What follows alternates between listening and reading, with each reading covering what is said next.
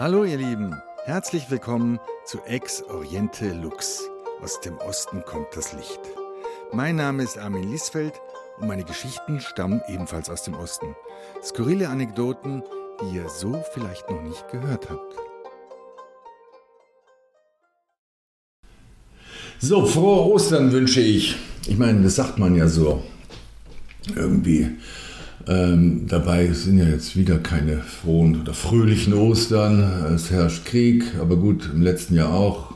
Im Jahr davor war Pandemie, Lockdown, irgendwas ist ja immer an Ostern los, was, ähm, was so gar nichts mit der ursprünglich friedlichen oder fröhlichen Osterbotschaft zu tun hat. Aber ich will jetzt nicht wieder groß über Krieg reden, deswegen habe ich mich mal umgeschaut und bin über die Meldung gestoßen, dass die Finnen angeblich die glücklichsten Menschen der Welt seien. Also es gibt dieses, äh, diesen World Happiness Report, der gerade rauskam, ähm, in dem also ziemlich alle Länder der Welt äh, aufgelistet sind. Also und die werden nicht von einer unabhängigen Jury äh, bewertet, sondern die Bevölkerung wird befragt. Also ein Querschnitt der Bevölkerung bekommt die Frage, äh, wie zufrieden sie denn mit ihrem Leben und ihren Umständen und so weiter und so weiter sind. Und die Finnen sind zum sechsten Mal in Folge auf Platz 1 gelandet. Das fand ich jetzt schon erstaunlich, weil also mit Finnland assoziiere ich jetzt nichts äh, Glückliches, Tolles oder Erstrebenswertes. Es ist äh, kalt, es ist lange dunkel, es hat bis zu minus 40 Grad. Dann die sitzen äh, die meiste Zeit wohl in der Sauna und trinken Wodka. Also ich meine, das ist ein Klischee, aber das ist, kommt nicht von ungefähr. Also die trinken sogar in der Sauna Wodka. Es gibt auch Wodka-Aufgüsse. Also ja, ich weiß auch nicht, wo, wie es kommt, aber vielleicht wird man dann bescheidener im Anspruch an, an Glück oder äh, vielleicht ist die Messlatte in Sachen Lebenszufriedenheit dann anders, wenn man unter solchen Bedingungen lebt. Ähm, okay, jetzt haben sie diesen NATO-Beitritt gerade geschafft, der sie vor dem blutrünstigen Nachbarn äh, schützt. Ähm, aber gut, auch noch kein Grund, sich äh, als glücklichstes Volk der Welt äh, zu, zu wählen. Ich weiß es nicht. Ich dachte mir, vielleicht hat es mit ihrem Wodka-Konsum zu tun, dass der einem die Sinne vernebelt oder einem die, die Welt irgendwie schöner sehen lässt. Es gibt sogar ein, ein Sprichwort in, in Finnland. Das heißt, äh, also die sagen selber über sich, dass lachende Menschen entweder betrunken äh, sind, Ausländer sind oder verrückt seien. Also das finde ich schon beachtlich. Also ich meine, dieser Spruch zeigt zwar, dass Finnen also nicht gänzlich humorlos sind, aber bestätigt halt auch zugleich das Klischee von melancholischen Trunkenbolden im Schnee, die schweigsam und depressiv aus den Fenstern ihrer Saunen in die Welt starren. Ja, und Saunen haben sie tatsächlich viele. Also es soll drei Millionen Saunen geben und sie haben gerade mal fünfeinhalb Millionen Einwohner. Ja, äh, beachtlich. Die Deutschen sind, ich glaube, irgendwo auf Platz 6. Auf Platz 2 ist Dänemark, was ich schon wieder besser verstehe, weil Dänemark finde ich schon auch gut. Und auf, auf dem letzten Platz ist Afghanistan, ja. Also noch weit hinter Ukraine. Ja, die Afghanen haben nichts zu lachen wohl. Wie auch immer, ähm, ich habe hier was verlinkt in meinem Blog, wenn es jemand detaillierter interessiert. Und ähm, ja, jetzt wollte ich mal der Frage nachgehen, was glücklich macht, beziehungsweise inwiefern Wodka ähm, dem Lebensglück zuträglich ist. Und bin dann darauf gestoßen, dass auch König Charles durchaus auf Kartoffelschnaps steht. Also sein bevorzugtes Getränk soll Wodka Martini sein. Also das hat er wohl von der Mama geerbt. Die Queen hat ähm, äh, täglich Wodka Martini getrunken, also bis zu vier Stück heißt es. Hat daraus auch kein Hehl gemacht. Ähm, und die Zutaten für die königlichen äh, Martinis befinden sich äh, tatsächlich im königlichen Reisegepäck. Denn Charles trinkt nur ungern fremden Alkohol. Und er hat auf Reisen sogar auch eigene Gläser dabei. Also Charles ist sehr picky, was seinen Alkoholkonsum angeht, Essen auch übrigens. Ähm, und offiziell heißt es dazu bei Staatsempfängen, dass er das aus Sicherheitsgründen so handhabt, damit ihm eben keiner irgendwelche K.O.-Tropfen oder Ecstasy in den Trink schmeißen kann. Keine Ahnung. Ja, ähm, wenn man sich Charles jetzt so anschaut, ähm, kurz vor der Krönung, fragt man sich natürlich, oder ich frage mich, ob er, ob er wohl glücklich ist jetzt, dass er nach der langen Wartezeit endlich die Krone tragen darf. Und ich glaube tatsächlich, dass er glücklich darüber ist, weil er ja so lange auch darauf gewartet hat, ja, und ein ganzes Leben, also 73 ist er jetzt, ähm, darauf vorbereitet wurde. Aber dennoch, ähm, nachdem ich diesen Deutschlandbesuch da am Fernsehbildschirm verfolgt habe, ähm, glaube ich nicht, ähm, dass er seine Regentschaft lange genießen wird. Also ich habe noch nie so einen alten 73-Jährigen gesehen oder selten. Also 73 ist ja heute kein Alter mehr. Aber Charles ist echt alt. Also er musste bei Ankunft äh, in Berlin, als er die Gangway vom Flieger runterging, musste er sich festhalten. Das machen ähm, Staatsgäste normal nicht. Also ich glaube, selbst Joe Biden balanciert äh, immer irgendwie runter, weil sie natürlich irgendwie Stärke demonstrieren wollen. Aber Charles ist angeschlagen, ganz klar. Er hat sogar offiziell ähm, bei unserem Bundespräsidenten bekannt gegeben, dass er auf Schloss Bellevue, wo ähm, ein Empfang im ersten Stock äh, äh stattfand, ähm, gerne mit dem Aufzug rauffahren möchte und nicht die Treppen raufgeht. Also er ist wirklich im Bellevue, es gab einen Empfang im Parterre und einem ersten ist er mit dem Aufzug hochgefahren, während die anderen raufgegangen sind. Ja, ähm, das sagt ja einiges. Und ich glaube jetzt nicht, dass er so lange macht wie seine Eltern. Woran liegt's, frage ich mich da. Denn Charles hat ja vergleichsweise wenig Laster, wenn man mal den Rest dieser verrückten Royal-Truppe anschaut. Ähm, er pflegt natürlich wie alle Royals äh, seit Geburt an einen First-Class-Lifestyle. In seinem speziellen Fall ja auch noch als Biobauer mit eigenem Futter. Ist viel an frischer Luft, äh, hat eben keine größere Laster.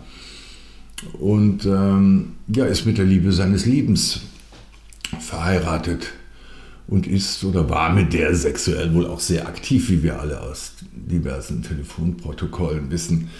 Also da frage ich mich, was läuft da schief beim König? Und ähm, ja, da gibt es natürlich viele Möglichkeiten. Vielleicht sind es einfach die Seelenwunden seiner kindlichen äh, Misshandlungen, die ihn erdrücken. Also sowas kann ewig nachwirken. Also ich weiß selber auch, von was ich spreche. Und ähm, wenn auch nur die Hälfte stimmt von dem, was wir in The Crown gesehen haben, dann hat er ein hartes Päckchen zu tragen. Ja? Und so fremdbestimmt ein, ein Leben lang oder 72 Jahre lang in zweiter Reihe zu stehen, ist bestimmt auch kein, keiner gesunden äh, Entwicklung zuträglich.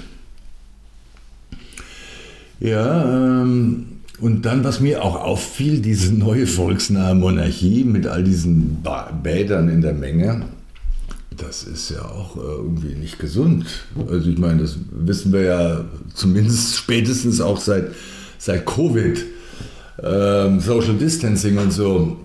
Aber du, keine Spur. Also ich meine, in, in Berlin am Brandenburger Tor vor dem Adlon war noch so eine ausgewählte Crowd, die ihm die Hand schütteln durfte, aber am Hamburger Fischmarkt äh, ist ja ein richtiges Wettrennen entbrannt, um dem König die Hand zu schütteln. Also jeder Depp durfte Charles die Hand schütteln. Also es war wirklich unglaublich.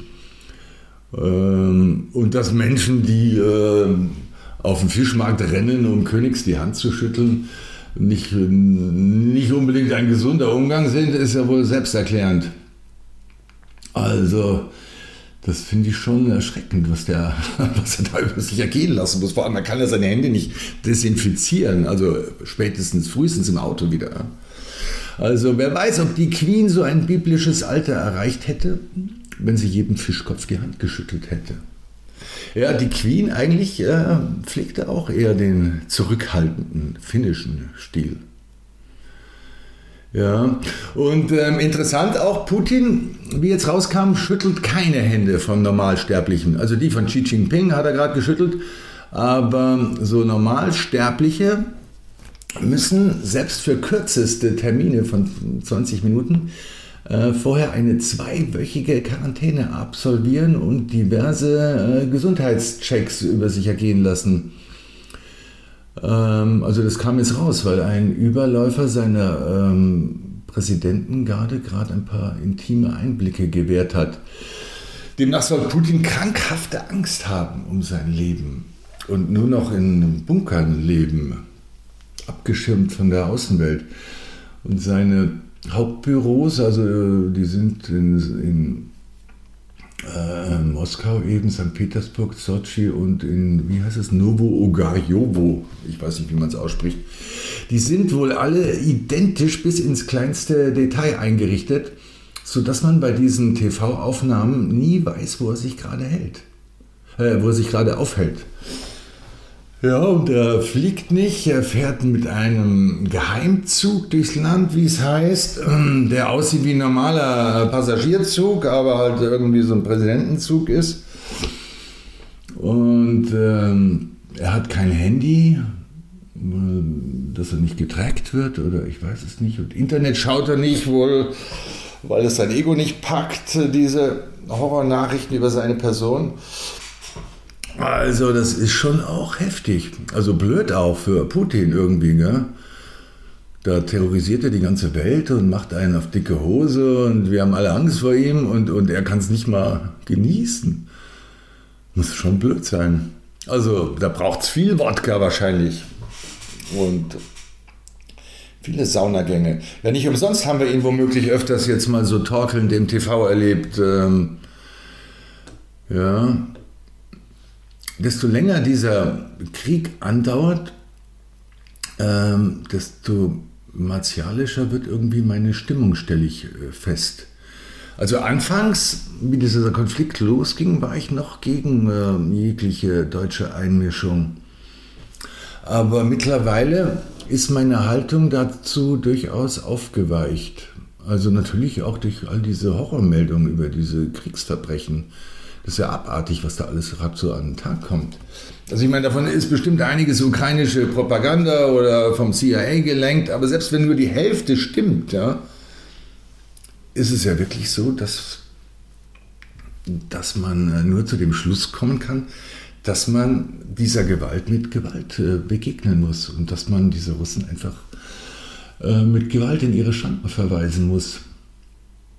Ja, ich habe mir jetzt gestern mal diese Friedens-Ostermärsche angeschaut hier und wenn ich mir die Interviews mit diesen Friedensaktivisten anhöre, dann wirkt das auf mich doch alles eher wie ein wenig ähm, Realsatire.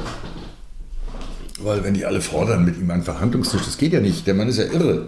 Er sagt ja ganz klar, er will was gewinnen. Also ich meine, ja, also, ja, es ist wohl leider so, man muss... Ähm, man muss diesen Krieg wohl unterstützen. Also ich meine, ich bin froh, dass ich es nicht unterscheiden, äh, dass ich es nicht entscheiden muss. Aber ich bin jetzt nicht mehr dagegen wie am Anfang. Also, mein Gott, sollen am Ende natürlich schlauere Köpfe als ich entscheiden. Aber ich verstehe jetzt schon äh, die Strategie dahinter, dass man diesen Mann aushebeln muss. Oder dieses Volk. Ich meine, es ist ja nicht nur ein Mann, äh, es ist ja nicht Putins Schwanz, der in der Ukraine ähm, ähm, die Menschen vergewaltigt. Also wirklich, also nicht nur Frauen, sondern auch äh, Kinder, Teenager, äh, Omas, also Rentnerinnen, Seniorinnen, die befreit wurden, haben berichtet, dass sie den Soldaten oral äh, zu Diensten sein mussten. Ja, sie haben Männer vergewaltigt, also öffentlich auf Marktdorfplätzen wohl zur Demütigung der anderen. Also wie krank ist das denn? Wer macht sowas? Ich meine, wie viel Wodka muss man drin haben? Ich kann das nicht verstehen. Ich kann auch nicht verstehen, wie man weiterleben kann nach solchen Gräueltaten. Also ist mir unbegreiflich. Aber ich frage mich natürlich auch, ähm, ob Krieg sowas aus einem macht. Sprich, ob deutsche Soldaten auch zu sowas fähig wären. Also ich glaube mal, dass das hier besser kontrolliert wäre oder dass da ein härteres Regiment herrschen würde. Sprich, dass solche Ausschreitungen nicht so einfach möglich wären. Aber ich meine, Wahnsinnige gibt es ja in unserem Land auch genug. Also allein, äh, wenn ich bei mir an der Isar entlang laufe und sehe, wie viele E-Scooter im Wasser schwimmen, ähm, bestätigt das ja, dass wir hier lauter Irre auch haben. Also ich frage mich wirklich, wer ist denn so krank und schmeißt Scooter ins Wasser? Warum? Why? Also wirklich, was ist da, was ist da schiefgelaufen mit diesen Leuten? Und ich frage mich, warum oder ob jemand, der in Friedenszeiten so enthemmt ist, dass er Scooter in Flüsse schmeißt, ob der in Kriegszeiten nicht vielleicht auch noch viel Schlimmeres anstellen würde. Ja, alles krasse Themen zum Osterfest. Ich will ja gar nicht weiter darauf einsteigen, sonst kriege ich nur noch schlechte Laune. Denn eigentlich ähm, feiern wir ja die Auferstehung Jesu und somit den Sieg des Lebens über den Tod und auch die Vergebung der Sünden. Ostern ist also ein Fest des Glücks oder der Hoffnung. Ich bin jetzt zwar nicht religiös, aber schon gläubig. Also ich bin ein spiritueller Mensch. Nach meinem Verständnis sind wir geistige Wesen, die eine körperliche Form angenommen haben. Ich glaube an Seelenwanderung. Nach, äh, nach dem Tod geht die Reise weiter. Also und jetzt zwar nicht in die von der Kirche propagierte Hölle. Also ich glaube eher, dass die Hölle, wenn sie einen denn erwischt, hier ist. Äh, Sartre sagte mal so schön, die Hölle, das sind die anderen. Nee, ich glaube, die Reise geht weiter in eine eine geistige Welt, in eine Art Paradies, wenn man so will. Und ähm, auf der anderen Seite wird zwar abgerechnet, aber letztendlich werden alle Sünden vergeben. Ja, wieso, äh, wie sollte es auch anders sein? Das würde ja jeglichen göttlichen Gedanken widersprechen, wenn die Sünden nicht alle vergeben würden. Also da bin ich ziemlich sicher, dass keiner in der Hölle schmoren wird. Ähm, die Sünden werden vergeben. Sogar die von Boris Becker, glaube ich, werden vergeben werden. Ja, ich habe mir ähm, zu Ostern die neue Apple TV Doku reingezogen. Also Boom Boom, The, uh, the World versus Boris Becker. Ja, ähm, also sehr empfehlenswert, wie ich finde. Also okay, vor allem wenn man meiner Generation entspringt und Boris Beckers äh, Wimbledon-Zeit erlebt hat. Und auch deswegen, weil es ist nicht irgendeine Doku, es gab ja schon viele, sondern sie ist von Alex Gibney, einem Oscar-Preisträger. Und daher wirklich gut gemacht, also wirklich schon touching. Und interessant war, dass dieser Alex Gibney ähm, eigentlich auf Boris zugegangen ist, auch weil er ein Fan ist und eine Hommage an ihn äh, drehen wollte. Ja. Das war der Plan. Und das ähm, ist ihm aber nicht ganz gelungen, wie er selber zugibt. Also weil er auf halber Strecke einfach eines Besseren belehrt wurde. Er hat zwei Teile, zwei Teile, a zwei Stunden. Im ersten wird Boris noch gefeiert, im zweiten wird halt gezeigt, wie er abgestürzt ist. Ja. Und er meinte, das ging, er konnte das einfach nicht aufrechterhalten. Also er wird dann auch kritisch. Ähm, ja, und äh, ja, es ist echt äh, irre, immer wieder Boris äh, zu beobachten. Also ich habe lange schon mit ihm zu tun gehabt als Journalist, ihn oft getroffen. Aber Boris hat so ein Ding, also der hat so eine Jesus-ähnliche Selbstverklärung drauf.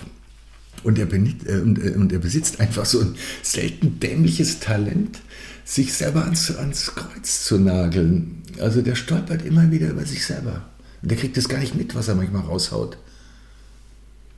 Auch da drin jetzt so Sachen, okay, wie er natürlich alte, alte äh, Weggefährten verletzt mit manchen Äußerungen seiner Ex-Frauen, aber dann vor allem auch, äh, was, er, was halt rüberkommt, ist, er versteht nicht, warum ihm das alles widerfahren sei, womit er das verdient habe, wo er doch eher Opfer und nicht Täter sei und so weiter. Also null, null Selbstreflexion. Also seine einzige Erkenntnis ist, hat er gemeint, wie er seinen Kindern äh, mitgegeben hat äh, aus diesem äh, Knastaufenthalt. Du, die Lektion ist, kümmere dich immer selber um deinen Scheiß und vertraue niemand anders. Das ist seine Botschaft. Also ich meine, wenn eins nicht stimmt, dann, dass Boris äh, auf andere gehört hat. Also Boris ist äh, immer wieder beratungsresistent gewesen. Also das bezeugen alle Weggefährten. Ja, der arme Kerl hat also die göttliche oder auch karmische Botschaft nicht verstanden, die ihm da zuteil wurde, als man ihn ins Gefängnis schickte. Ja, und das ist ganz klar, wenn man Boris jetzt anschaut und sich fragt, ob er heute glücklich ist, das glaube ich nicht. Also, und ich bezweifle auch, dass er je glücklich sein wird. Einfach weil ihm sein Narzissmus immer im Weg stehen wird. Und ähm, ja, er definiert sein Selbstwertgefühl ausschließlich über diese paar Minuten auf den Siegertreppchen von Wimbledon und dass er der jüngste und erste 17-Jährige war. Also es ist, ich meine, das ist natürlich ein tolles Ding und so, kann man ja stolz drauf sein, aber das trägt er immer noch vor sich her, wie einen heiligen Kral und sonst ist da nichts. Und da hilft, glaube ich, auch Wodka nur bedingt. Aber er trinkt viel davon. Also ich habe ihn mehrfach erlebt, ja. Also ich war mit ihm bestimmt ein Dutzend Mal bei Klitschko-Boxkämpfen mit der ganzen ukrainischen Clique von den Klitschkos, die alle wegbechern und Boris mittendrin. Also wirklich so kurz, vorm, kurz vor Kampfbeginn mal schnell noch drei kurze runtergekippt und danach weiter.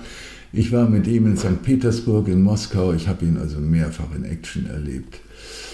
Und ähm, der Mann äh, war nie betrunken, also so erkenntlich betrunken. Der, das ist ein Pegeltrinker, ganz offensichtlich, sonst kann man nicht so wegkippen. Also ausfällig wurde der jetzt äh, nicht. Ähm, ja, und seine Ex, die Lilly, hat ja ähm, kürzlich dann auch mal eingestanden, dass sie sogar Wodka-süchtig war. Ja, ähm, hat trotzdem nicht geholfen. Ihren Mann hat sie nicht ertragen, auch nicht mit viel Wodka. Ja, ähm, ben Affleck äh, ging das ähnlich. Also, ich meine, das Thema Wodka meine ich jetzt. Äh, er wurde von seiner Frau ähm, wegen seiner Alkoholsucht äh, verlassen. Brett Pitts Ehe soll ja auch am Trinken ähm, äh, gescheitert sein. Also Brad Pitt äh, gestand ja auch nach seiner Rehab, dass er Hardcore-Wodka-Trinker war und dass er sogar Russen also ähm, ich konnte, wie sagt er, ich konnte einen Russen mit seinem eigenen Wodka unter den Tisch trinken. Ja, beachtlich. Brad Pitt, wo der immer so gut aussieht. Ich hatte das jetzt früher gar nicht so äh, mitbekommen oder erwartet, dass der so viel trinkt. Also, ja, und einen Russen unter den Tisch trinken, das heißt schon was. Also ich kenne ein paar Russen oder ich war ein paar Mal in Russen, wie gesagt mit Boris sogar. Und dort kennt man wenig Maß, was Wodka anbelangt. Ja, eine britische äh, Medizinstudie hat das mal genauer untersucht und ähm, meinte generell, dass jemand, der ähm, mehr als 1,5 Liter Wodka die äh, Woche trinkt, ähm, nicht sehr alt wird, also maximal 55. Und ähm, sie haben aufgelistet hier, dass 25 Prozent der russischen Männer vor dem 55, vor dem 55. Lebensjahr sterben, eben weil sie mehr als zwei Liter Wodka pro Woche trinken. Das muss man sich mal geben. Also der Durchschnittseuropäer oder Engländer, das war eine englische Studie, trinkt zwei Liter Schnaps im Jahr. Und ein Russe, also nicht alle, aber viele trinken zwei Liter pro Woche oder mehr. Ja, schräg. Also ich habe früher auch viel Wodka getrunken. Ich war auch mal mit Ben Affleck auf äh, Sauftour. Und ähm, obwohl ich selber jetzt auch kein Kind von Traurigkeit war, war das schon heftig zu beobachten. Also brutal, was der sich reingepfiffen hat. Und vor allem, er hat es nicht vertragen oder er hatte Ausfallerscheinungen. Er ist wirklich hat gelallt, er ist getakelt und also oh, tragisch, wenn du so ein, es war auf irgendeiner Promotour für äh, irgendeinen Film, ich weiß es nicht mehr. Schon heftig, wenn du so einen Typen vor dir siehst, so einen Hollywood-Star, der solche Ausfälle hat und der aber trotzdem filmisch so abliefert. Ja? Also der hat in seiner schlimmsten Zeit zwei Oscars gewonnen. Also gut, Will Hunting und Argo. Ja, also mittlerweile hat er ja dem Suff entsagt das sieht man jetzt auch. Sieht ein bisschen besser aus oder ein bisschen besser definiert, ist nicht mehr so aufgeschwemmt.